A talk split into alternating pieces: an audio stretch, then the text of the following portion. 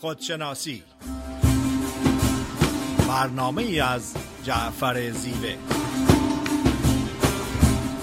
نردبان این جهان ما و منیست عاقبت این نردبان افتادنی است لاجرم هر کس که بالاتر نشست استخوانش سخت تر خواهد شکست.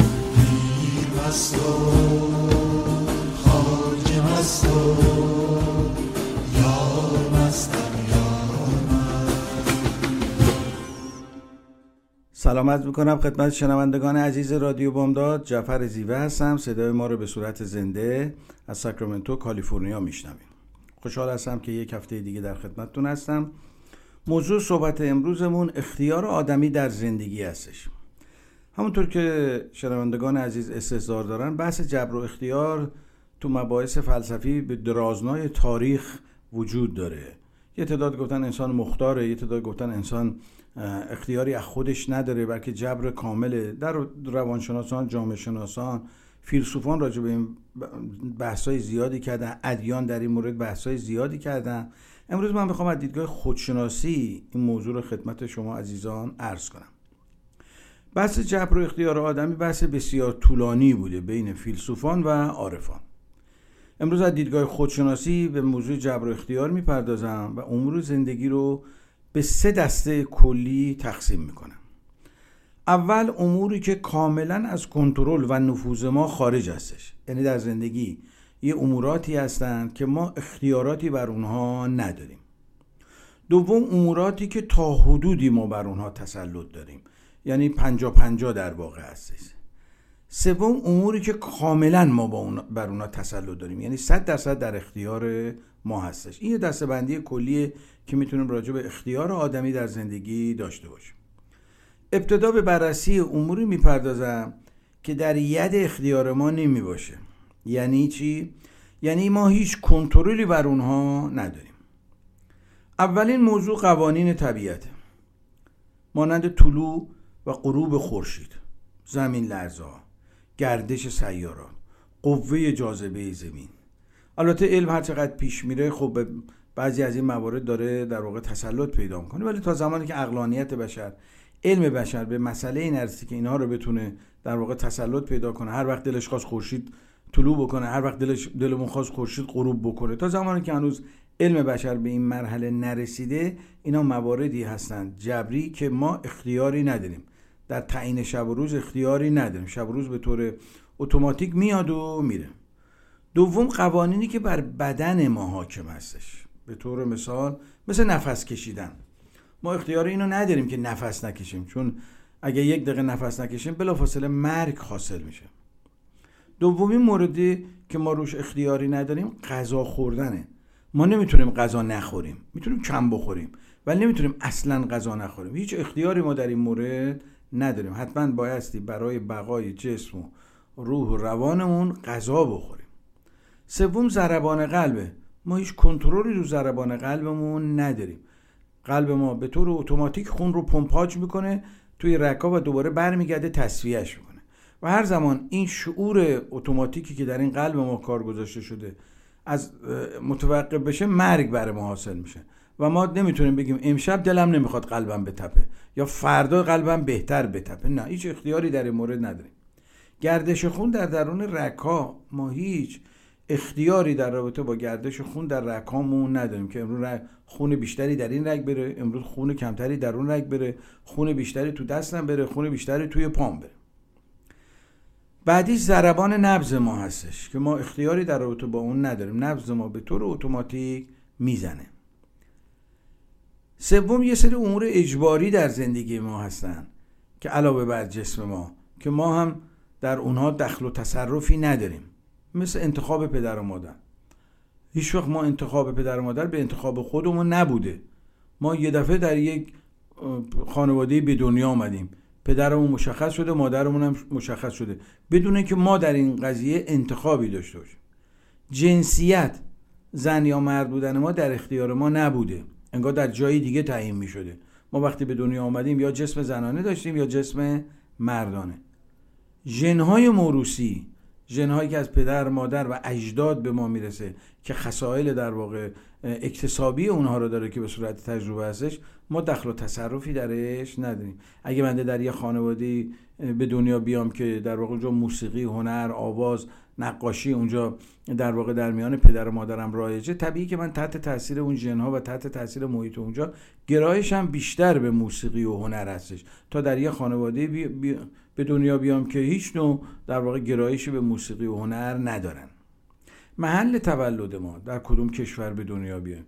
اگه دست خودمون بود شاید می‌رفتیم در یک کشور خیلی عالی و خوب و مرفع به دنیا آمدیم. ولی در اختیار ما نبوده. نمی‌دونیم چرا در این کشوری که هستیم حالا به طور مثال ایران به دنیا آمدیم.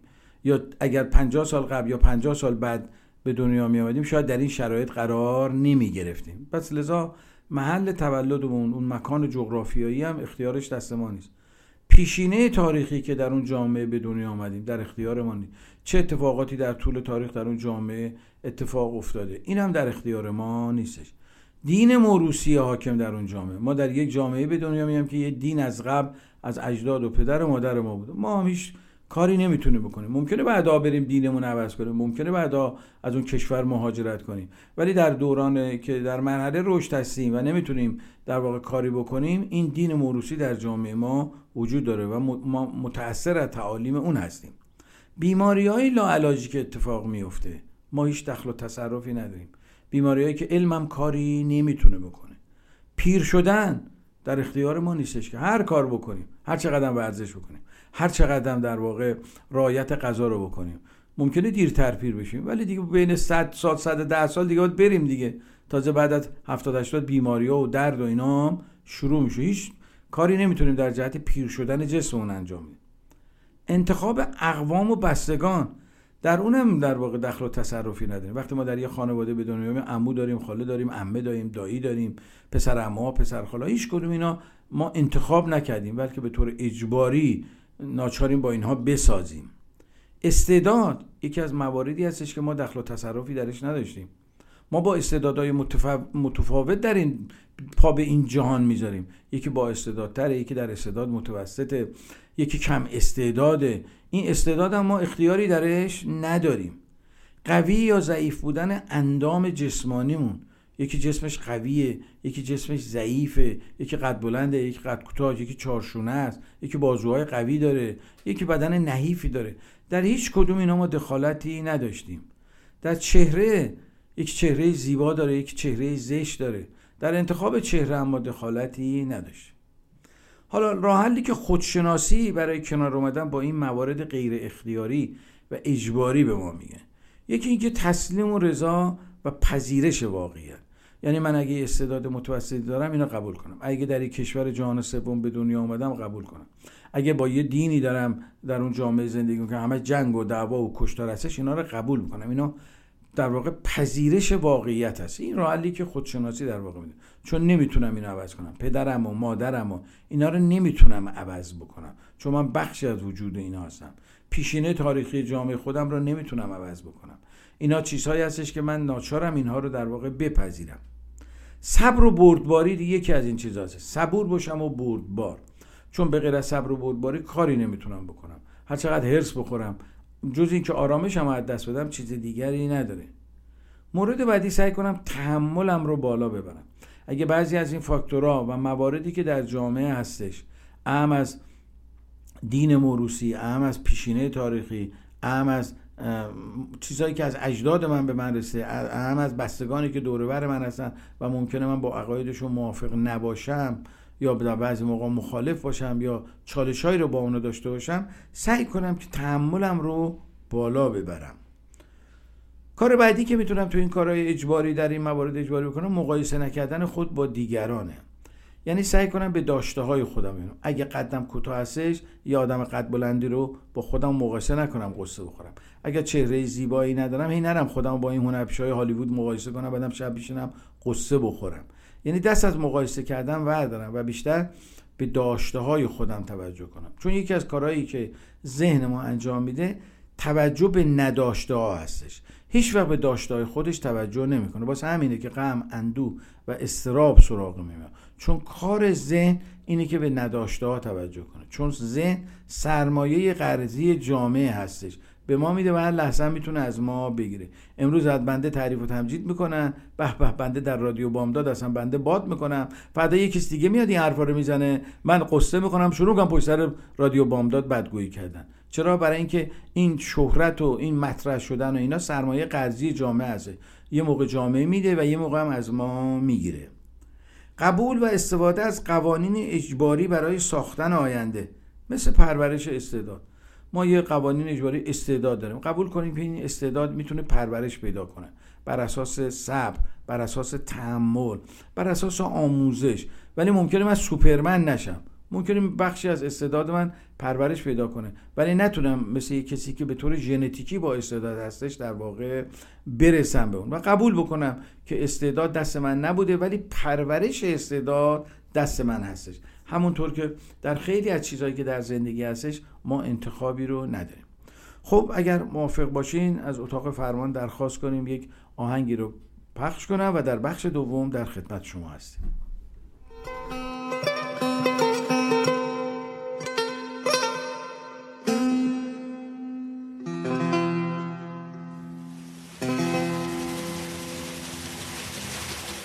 مرده بودم زنده شدم.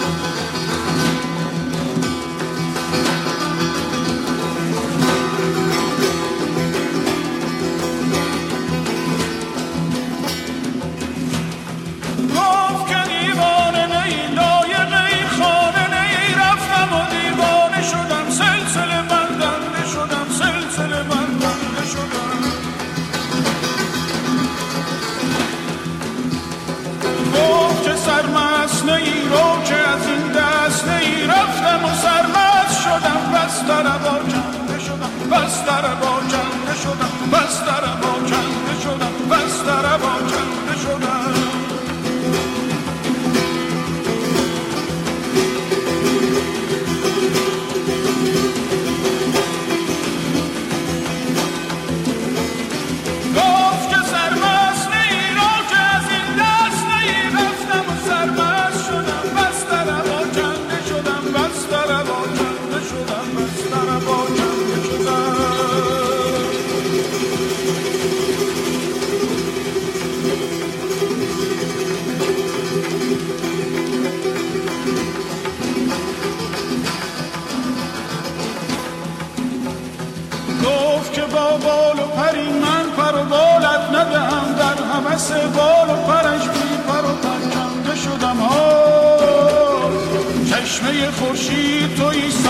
گه بید منم چون که زدی بر سر من. پست و گدازنده شدم. پست و گدازنده شدم. پست و گدازنده شدم. ها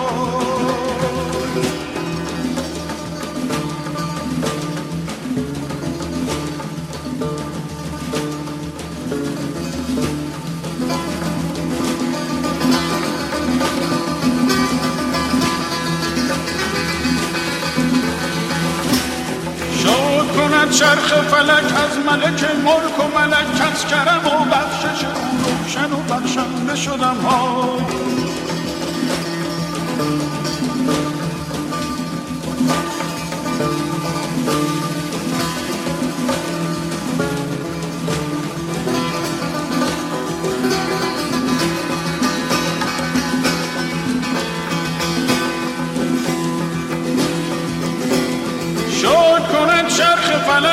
ملک ملک و ملک کس کرم و بخشش او روشن و بخشنده شدم های. کس کرم و بخشش او کس کرم و بخشش او. روشن و بخشنده شدم.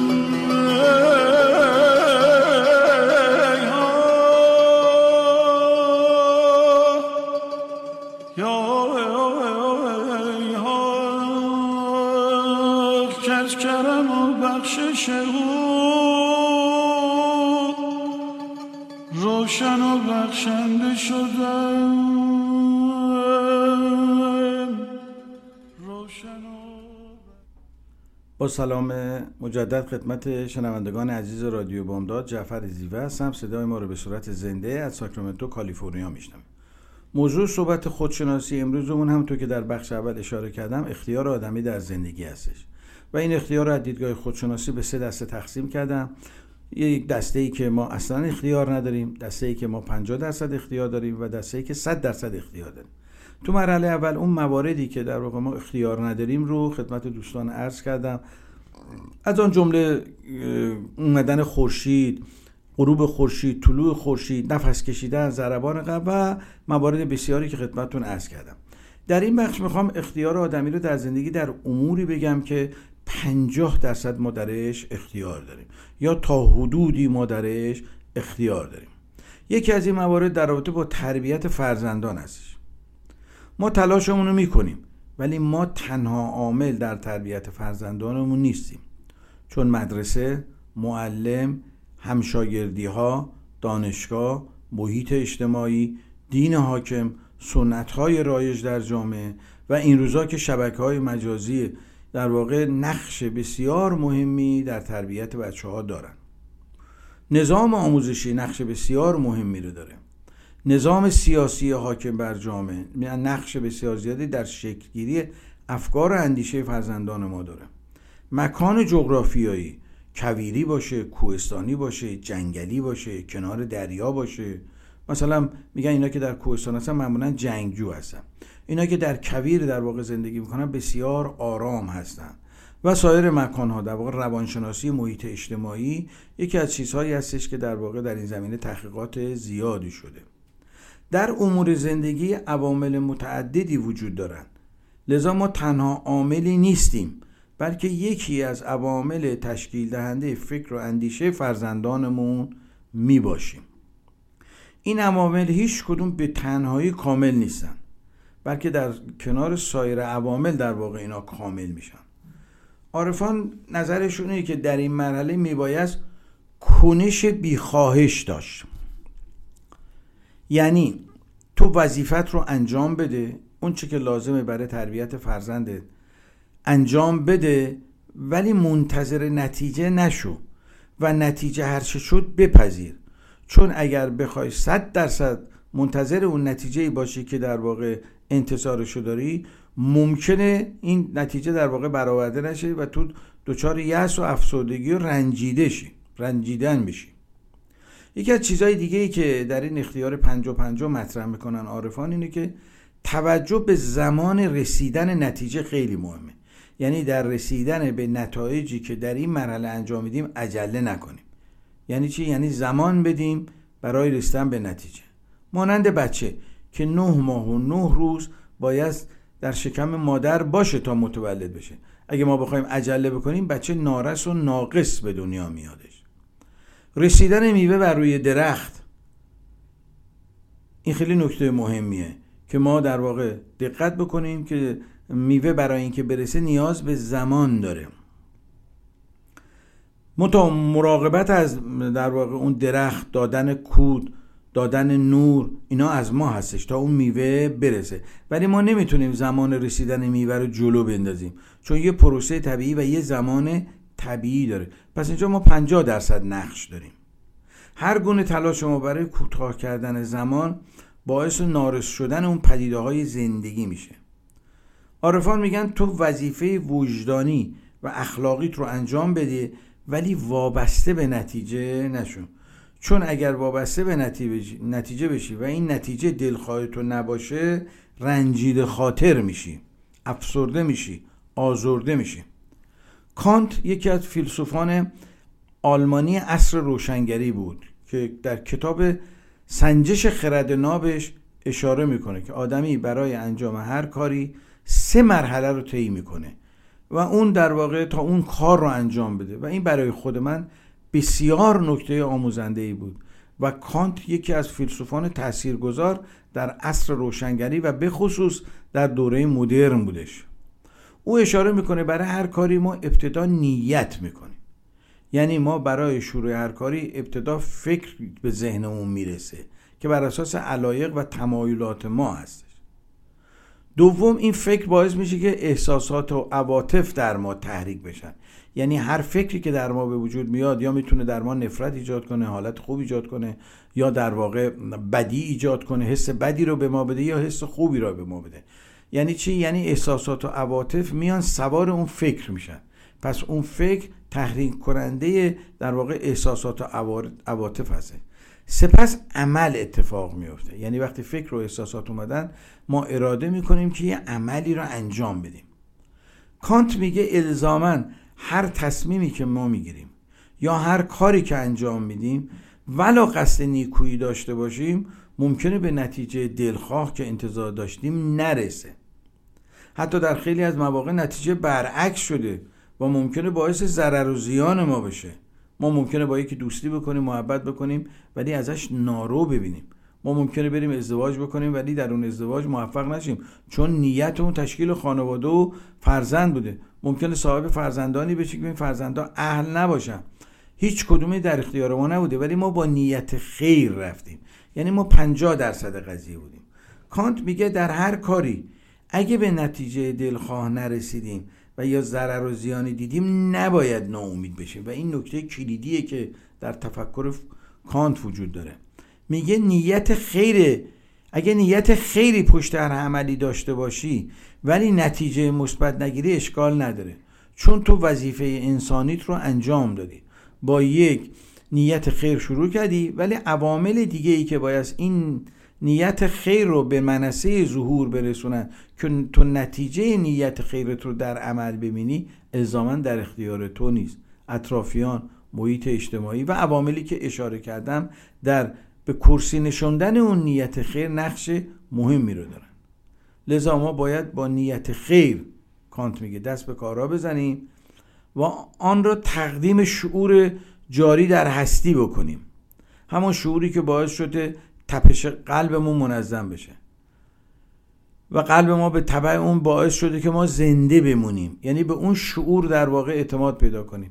و اگر کاری رو با نیت خیر می‌کنیم اینو تقدیم به اون شعور متعال بکنیم. حافظ یه غزل جالبی داره که من بخشش رو می‌خونم خیلی قشنگه. میفرماید منم که شهره شهرم به عشق ورزیدن منم که دیده نیالودم به بد دیدن وفا کنیم و ملامت کشیم و خوش باشیم که در طریقت ما کافریس رنجیدن. به پیر میکده گفتم چیست راه نجات؟ بخواست جام ای جا بخواست جام می و بگفت ای پوشیدن. به می پرستی از آن نقش خود زدم برام که تا خراب کنم نقش خود پرستیدن. حافظ در واقع میگه ما باید تلاش کنیم که بدی دیگران رو کمتر ببینیم. تلاش بکنیم کمتر رنجیده بشیم. نمیگه که مطلق صحبت از مطلق گرایی نمی‌کنه. میگه تلاش بکنیم. از نتیجه اعمال خود و دیگران رنجیده نشیم. منفی نگری و توقع از دیگران نداشته باشیم. و همه اینا میگه حاصل خودپرستی داره. به میزانی که از خودپرستی و منیت خودیت در واقع گذر می‌کنیم ما می‌تونیم نتایج خوب رو ببینیم. یعنی اون 50 درصدی که در اختیار ما بوده کم کم به سمت 100 درصد میلش بدیم. اگر به کسی خوبی می‌کنیم منتظر خوبی اون نباشیم. منتظر برگشت خوبی از طرف اون نباشیم. در واقع خوبی بدون توقع انجام بدیم. اگه به کمک کسی به کسی کمک بکنیم انتظار بازگشت نداشته باشیم. اگه مهمونی میدیم نگیم چند بار فلانی رو دعوت کردم چرا ما رو دعوت نمی‌کنن؟ اگه دوست داری جمع شدن رو دوست داری محبت رو دوست داری مراوده و تعاطی افکار و اندیشه رو دوست داری آدما رو دعوت کن خونن ولی انتظار نداشته دیگران هم این کارو کنن. تو اون وظیفه ای رو که باعث شادید میشه انجام بده. ولی دلیل نداره دیگران هم انتظار داشته باشه چون این امور اول به رشد خود ما کمک می‌کنه. وقتی من به دیگران کمک می‌کنم خیری میرسونم اول خودم رو رشد می‌کنم. به طور مثال ما در غذا خوردن هیچ وقت نمیگیم که من احساس وظیفه می‌کنم که غذا می‌خورم. بلکه میگیم که من احساس نیاز می‌کنم. ما اگر تنفس می‌کنیم نمیگم که من احساس وظیفه می‌کنم از امروز صبح تنفس بکنم. نه اگر تنفس نکنم میمیرم. بعد از یه دقیقه دو دقیقه مرگ در من اتفاق میفته. پس من نیاز به نفس کشیدن دارم. امور خیر محبت کردن دوستی کردن نیاز ما هستش. نه احساس وظیفه. این دوتا کلمه رو بهش دقت بکنیم. احساس وظیفه زمانی هستش که شما اختیاری دارید. ما در چیزهایی که اختیار نداریم بلکه احتیاج داریم بایستی احساس نیاز بکنیم نه احساس وظیفه. مورد بعدی که در واقع می‌تونم خدمت دوستان از کنم در مورد مسائل آینده هستش. در مورد مسائل آینده ما 50 درصد اختیار داریم نه 100 درصد. 50 درصد اختیار در آینده در دست ما هستش. یعنی ما تا حدودی راجع به مسائل آینده توان تأثیر گذاری رو داریم. خیلی از مواقع کلی برنامه ریزی انجام میدیم یه کاری رو بکنیم. ولی یک حادثه ناخواسته و غیر قابل پیش بینی همه برنامه و طراحی ما رو به هم میریزه. نمونه آشکارش در همین کرونا هستش در دورانی که داریم زندگی می‌کنیم. داشتیم زندگیمونو می‌کردیم. یه دفعه یه ویروس اومد تمام طرحها و برنامه ریزی های بشریت رو به هم ریختش مورد بعدی کیفیت روابط با دیگران می باشد الزاما بهبود کیفیت روابط یا بالا بردن کیفیت روابط با دیگران صد درصد در اختیار ما نیستش. اراده و کوشش ما برای حفظ روابط با دیگران تنها کافی نیست بلکه بخشی از قضیه هستش. ولی اگر دوستی تداوم پیدا نکرد سعیمون رو بکنیم. منتها همه عوامل در دست ما نیستش. بلکه به تصمیم گیری های طرف مقابل هم بستگی داره. پس اگر دوستی با مشکل مواجه شد یا خیلی خوب ادامه پیدا کرد دو طرف قضیه در اون دخیل هستن. بابا تاهر شاعر اهل همدان یه شعر قشنگی داره چون روایی های خیلی قشنگی داره و به زبان محلی هم در واقع می‌خونه. میگه چه خوش مهربانی هر دو سر بی که یک سر مهربانی درد سر بی. اگر مجنون دل شوریده ای داشت دل لیلی از آن شوریده تر بی. در واقع این بخش می‌خوام این رو خدمتون ارز کنم که ما باید سهم خودمون رو در رابطه با انسانیت، محبت، ایجاد روابط، گسترش دوستی کمک به دیگران دستگیری کردن در غم و شادی دیگران شریک شدن انجام بدیم.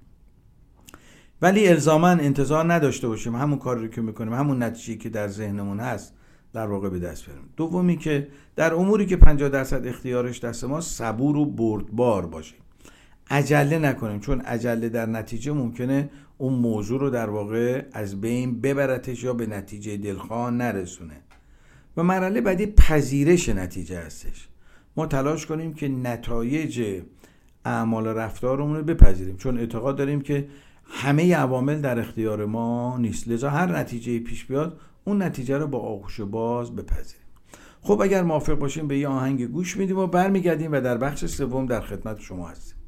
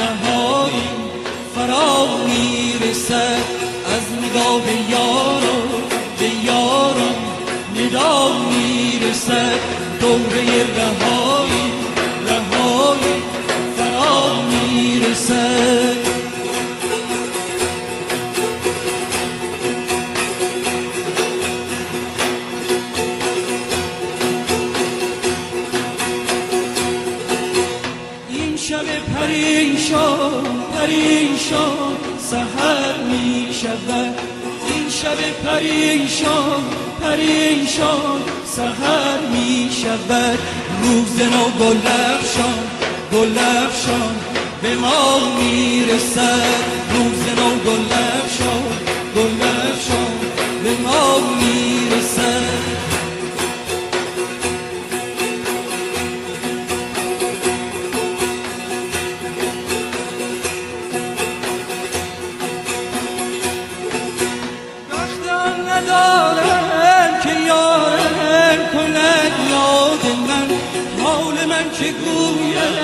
که گوید به سر یاد من گرچه شد دل زار گرفتار به بیداد بود عاقبت رسدش رسدش رسدش به فریاد من از نگاه یارا به یارا ندا می‌رسد. دوبه رهایی رهایی فرا می‌رسد. نگاه یاران به یاران ندا می‌رسد. دوبه رهایی رهایی فرا می‌رسد.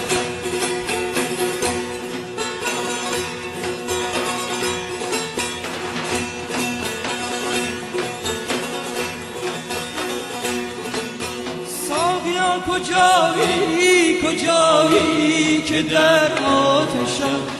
از غمش ندانی ندانی چه حالی کشم ساقی از در و با در و با بلا می‌رسد. بر دلم از این عشق از این عشق از این عشق. چه ها می‌کنن از نگاه یارا؟ یارا ندا می‌رسد. دوره رهایی رهایی می‌رسد از نگاه یارا به یارا ندا می‌رسد دوره رهایی رهایی فرا می‌رسد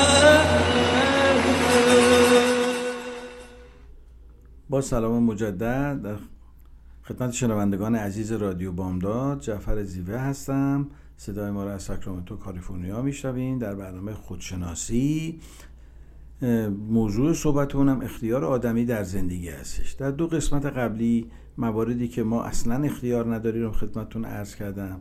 و مورد دوم که ما 50 درصد اختیار داریم خدمتتون عرض کردم. در این بخش می‌خوام اون قسمت سوم رو که 100 درصد در اختیار ما هستش و از اون اختیار خودمون بعضا استفاده نمی‌کنیم راجع به صحبت کنم. پس کارهایی که در حیطه کنترل ما هستش. ابتدا باورهای ما. که می‌تونه بازنگری بشه. ما می‌تونیم در باورهایی که در ذهنمون لونه کرده بازنگری کنیم. اگه نمی‌کنیم مشکل ما هستش. کسی درش دخل و تصرفی نداره.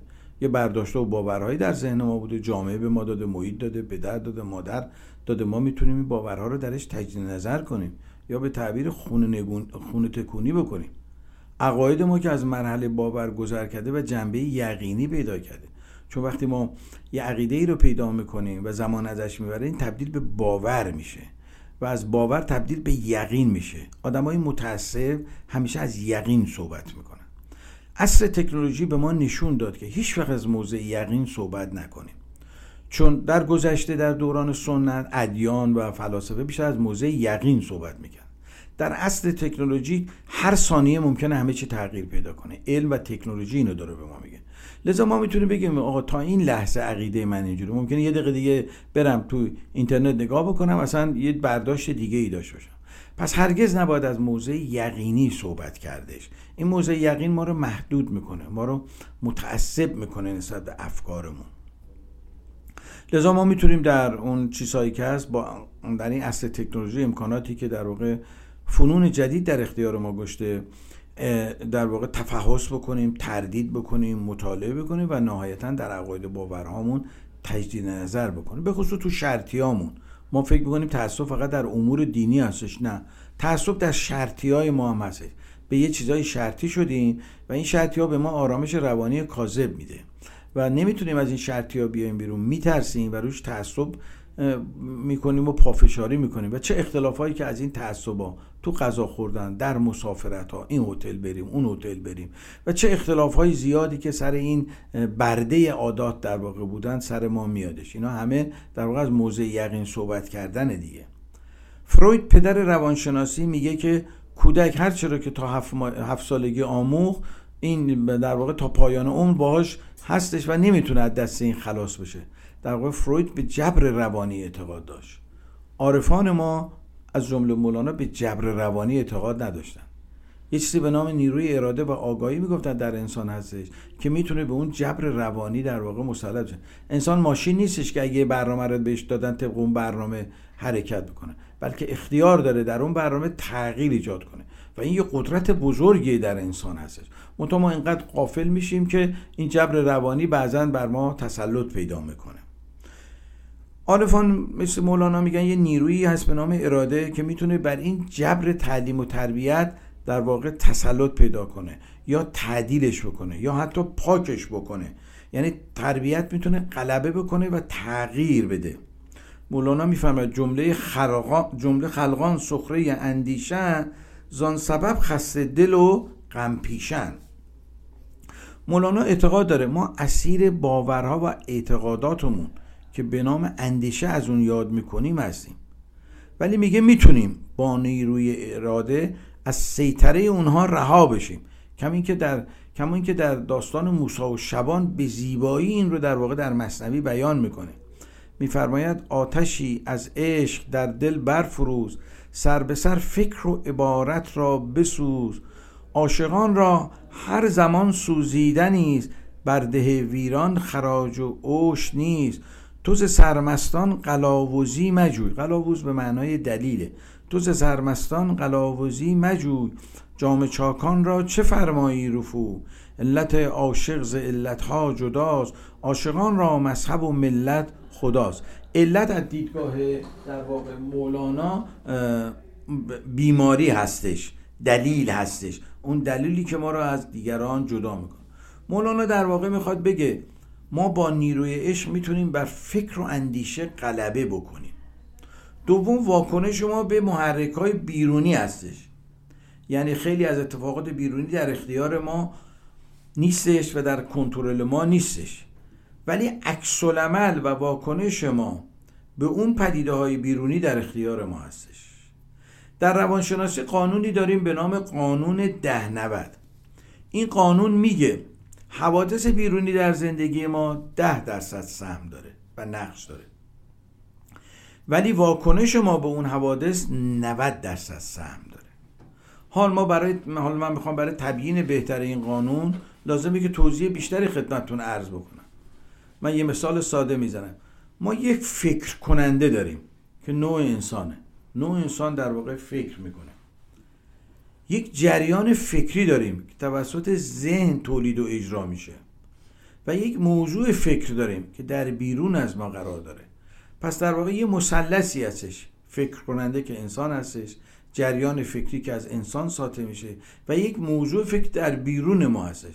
موضوع فکر همون پدیده یا جریان یا اتفاقی که در بیرون داره اتفاق میفته. یا به تعبیر فیلسوفان واقعیت می‌باشه. این واقعیت یک سوم نقش داره در تصمیم گیری ما در رفتار ما در اعمال ما.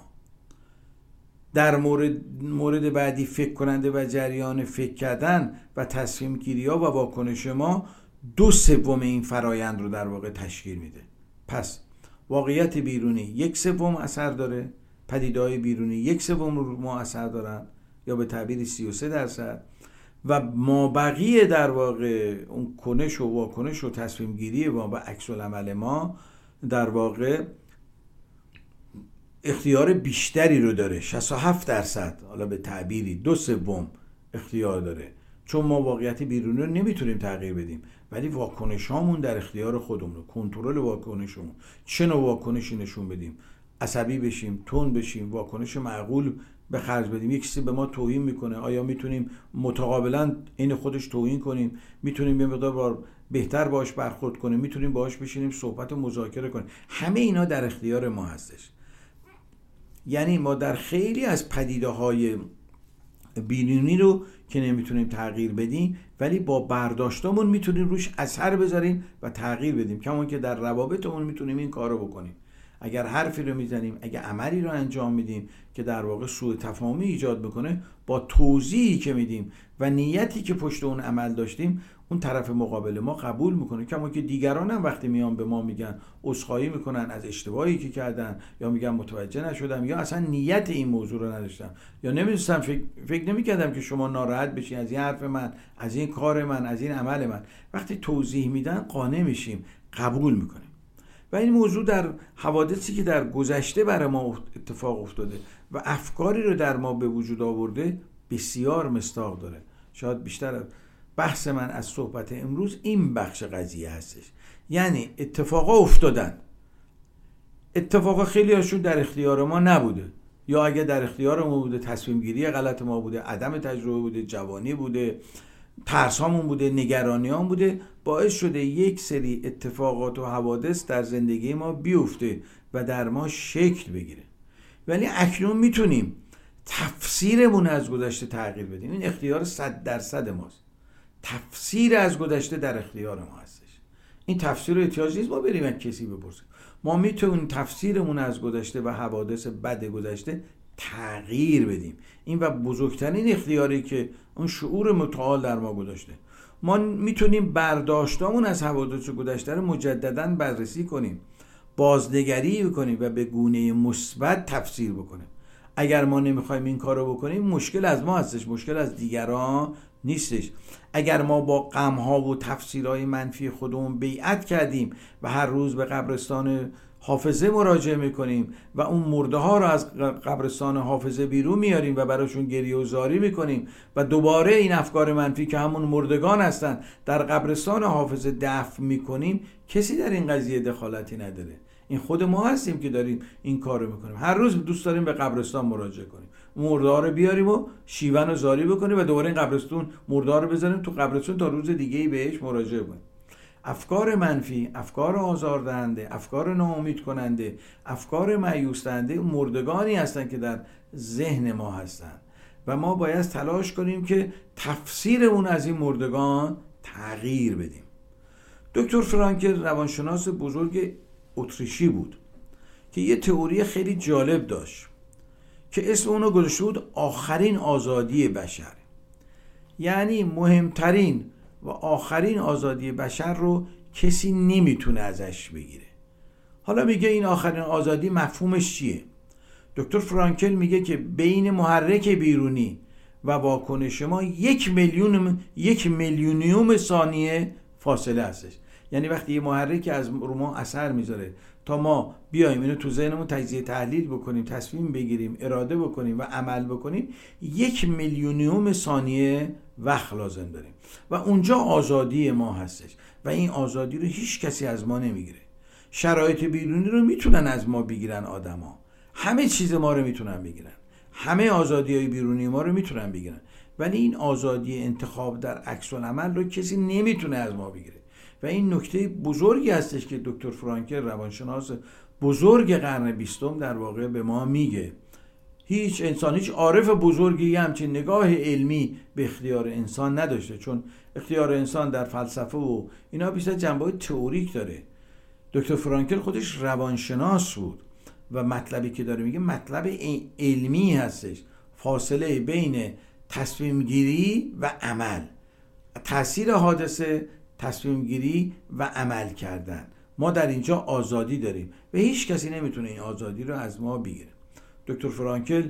کسی رو میگه که کسی بودش که خودش در زندان آتشویس آلمانیا در جنگ, جنگ دوم جهانی بود. پدر مادر خواهر برادر همه رو بردن در کوره آدم سوزی هیتلر نازی در واقع سوزون سربازانش. و بارها خود این رو تا پای کوره آدم سوزی بردن و برگردوندن. و وقتی که از بعد از جنگ جهانی دوم بعد از پنج سال تموم شد و ایشون در سال 1944 میلادی اومد بیرون کتابی نوشت به نام معنی درمانی یا لوگوتراپی. لوگوتراپی در واقع کتابی بود که می‌گفت که کسی که معنایی برای زندگی داشته باشه می‌تونه با هر چگونگی در زندگی بسازه. ما چگونه می‌تونیم به زندگی معنا بدیم؟ با تغییر تفسیرهامون با تغییر در واقع گذشتمون چگونه گذشتمون رو بازنگری بکنیم؟ اون بخش از گذشته که باعث رنج و آزار ما میشه.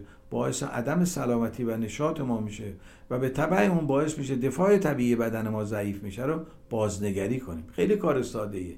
در این سادگی بسیار سخته. به قول سعدی سهل ممتنع هستش. در عین سادگی بسیار سخت هستش. جرأت می‌خواد شهامت می‌خواد که ما بریم تفسیرها و برداشتامون رو تغییر بدیم. چرا؟ برای اینکه ما با تفسیرها و در واقع برداشتامون بیعت کردیم. و این بیعت باعث یک نوع لذت کاذب برای ما شده و هویت و شخصیت ما رو در واقع ساخته. دیدیم بعضیا یه مصیبت نامه مسلم ابن عقیل تو جیبشونه. تا میگه حالت چطوره؟ ایران اینجوریه آخوندا اینجوری کردن. آره آقا ما هم می‌دونیم ما هم شبا اخبار می‌دونیم. من حال تو رو پرسیدم حال جامعه رو نپرسیدم حال دیگران رو نپرسیدم. اینا چرا؟ اینا با غم و در واقع اندوه بیعت کردن. بخشی از شخصیتشون مثل آدمای معتاد. آدمای معتاد وقتی خودشون معتاد میشن برای اینکه ارزای روحی پیدا بکنن و عذاب وجدان میرن دیگران هم معتاد می‌کنن. اونایی هم که غم و اندوه و منفی نگری درشون هست این حالتو دارن. و برای اینکه ما کار معتادا رو با غم و اندوه نکنیم باز تفسیر اون از گذشته تغییر بدیم. دکتر فرانکل اعتقاد داره این آزادی در واکنش در واقع بزرگترین اختیار آدمی هستش. اون میگه همه چیز آدمی رو می‌تونن ازش بگیرن. ولی قدرت تفکر و اندیشه و تفسیر از وقایع رو نمی‌تونن ازش بگیرن. و این بزرگترین گوهری هستش که خداوند در وجود انسان گذاشته. او بعدها که میاد بیرون در واقع این لوگوتراپی و معنی درمانی رو گسترش میده و در اون کتاب معنی درمانی در اون اول کتاب یه جمله بسیار زیبایی رو داره. میگه اگر می‌خواهیم تغییری در زندگیمون ایجاد کنیم اگه می‌خواهیم احساس سعادت و خوشبختی بکنیم باید تلاش بکنیم به نیکویی ها و زیبایی های این جهان در حد توان و مقدوراتمون. این جمله خیلی جالب میگه. در حد توان و مقدوراتمون بیافزاییم و از خودیت ها و منیت ها کنار بریم و این در اختیار انسان است. به میزانی که ما به زیبایی های این جهان میافزاییم به میزانی که به خوبی های این جهان میافزاییم در واقع نشون میده ما تفسیرمون رو از حوادث منفی گذشته تغییر دادیم. دولت ها میان میرن حکومت ها میان میرن آدما میان میرن. ما هستیم که باقی میمونیم و تا زمانی که در این جسم فیزیکی در مدرسه شبانه روزی زمین به صورت همکلاس در کنار هم هستیم چون همکلاسی رو که ما انتخاب نکردیم. ما بل اجبار همکلاسی شدیم. در شهر در مکان در دانشگاه در مدرسه در خانواده در کنار انسانهایی قرار گرفتیم به عنوان همشاگردیان ما حالا بعضیا دورتر بعضیا نزدیکتر. سعی کنیم به کمک این در واقع همشاگردیامون به خوبیا و نیکویی های این جهان بیافزاییم. برای این کار نیاز داریم که قدرت تفسیرمون رو تغییر بدیم و در کنار انسانهایی بنشینیم که افکار اندیشه های مثبت دارن. از افکار منفی دوری بکنیم از آدمای منفی دوری بکنیم از کتابای منفی از فیلم های منفی دوری بکنیم. همه اینها قدرت تفسیر ما از گذشته رو از ما می‌گیرن. تلاش بکنیم که نگاه مثبت به زندگی داشته باشیم. نگاه مثبت به زندگی داشتن یا مثبت اندیشی به معنای ساده اندیشی نیست. انسان هایی که ناآگاه هستن فکر می‌کنن مثبت اندیشی به معنای ساده اندیشی یا منفعل بودن در جامعه. اصلا یه همچین چیزی نیست. تفسیر مثبت داشتن به سلامت روان ما کمک کنه جرأت تصمیم گیری رو در زندگی زیاد می‌کنه. ما وقتی دائما میترسیم نگرانی داریم و یک سری تفسیرهای منفی در زندگیمون داریم قدرت ارادهمون ضعیف میشه. قدرت تصمیم گیریمون ضعیف میشه. این نکنه دوباره این کارو بکنم اون اتفاق بیفته. نکنه فلان کسک این کارو کرد این اتفاق افتاد منم این کارو بکنم. پس تفسیرمون رو از حوادث ما می‌تونیم تغییر بدیم. و این اختیاری که صد درصد در اختیار آدمی گذاشته شده. اون دو مورد گفتم یه بخشش 100 درصد در اختیار ما نیست یه بخشم 50 درصد در اختیار ما. ولی این بخش که 100 درصد در اختیار ما هستش یعنی تفسیر ما از پدیدا و حوادث در اختیار ما هستش. برای این کار باید اون مرکزی که تو وجود ما هست بشناسیم. کارکرد اون نرم افزاری که شعور متعال در وجود ما گذشته بشناسیم. اون نرم افزار رو عارفان و بالاخص مولانا به نام نفس میگه. نرم افزاری در وجود ما طبیعه شده اسمش نفسه مصیبت بدبینی ترس نگرانی اندو همه اینا در واقع پیامدهای اون نرم افزار هستش. ما قبول باید بکنیم. ما اون نرم افزار در وجودمون هست. یه نرم افزار دیگه در وجود به نام فطرته که اون شعور متعال گذاشته ما از طریق اون نرم افزار فطرت و معنادهی مثبت به زندگی می‌تونیم اون نرم افزار منفی رو کنترل کنیم. از نیروش استفاده بکنیم.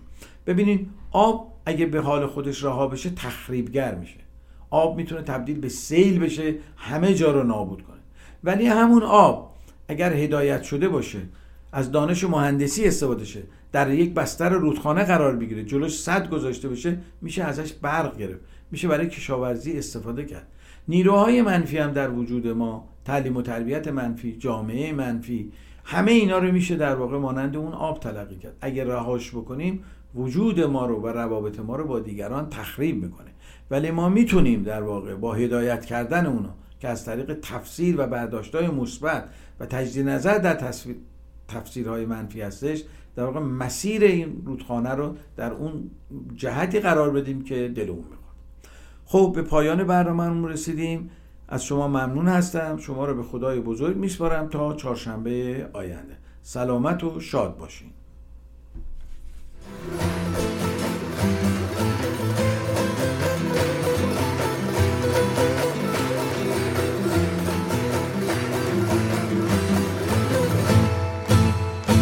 که یادت از همه پیر و جوان دل میرو باید. به هوای کوی تو خلصه ده هر می گشاید. هم امید قلبی هم پناه جانی نور مطلق زمین و آسمانی جلوه زیبایی های بیکرانی. تو شدی دنیای من رویای من ای جان جانان رود از چشمان من اشکم به یادتم چو باران. با تو در امانم تو من ندانم بی تو بی پناه و بی نشانم بی تو در تاریکیم راهی ندانم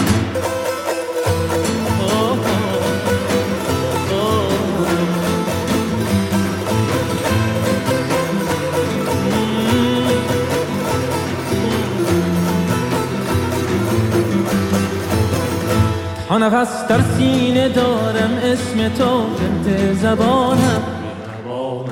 عطر دلخواه و شمیم عشق تو آرام جانم. نور بیکرانی لطف جاودانی. من گناه کارم ولی تو مهربانی. بهر قلب عاشقان تو نشانی. بی تو ای آرام جان ای مهربان. ترینم تا ابد در کوی تو عاشق ترین فرد زمینم. یاد تو توانم جز تو من ای امید و آرزو جاودانم باعث آرامش روح و روانم.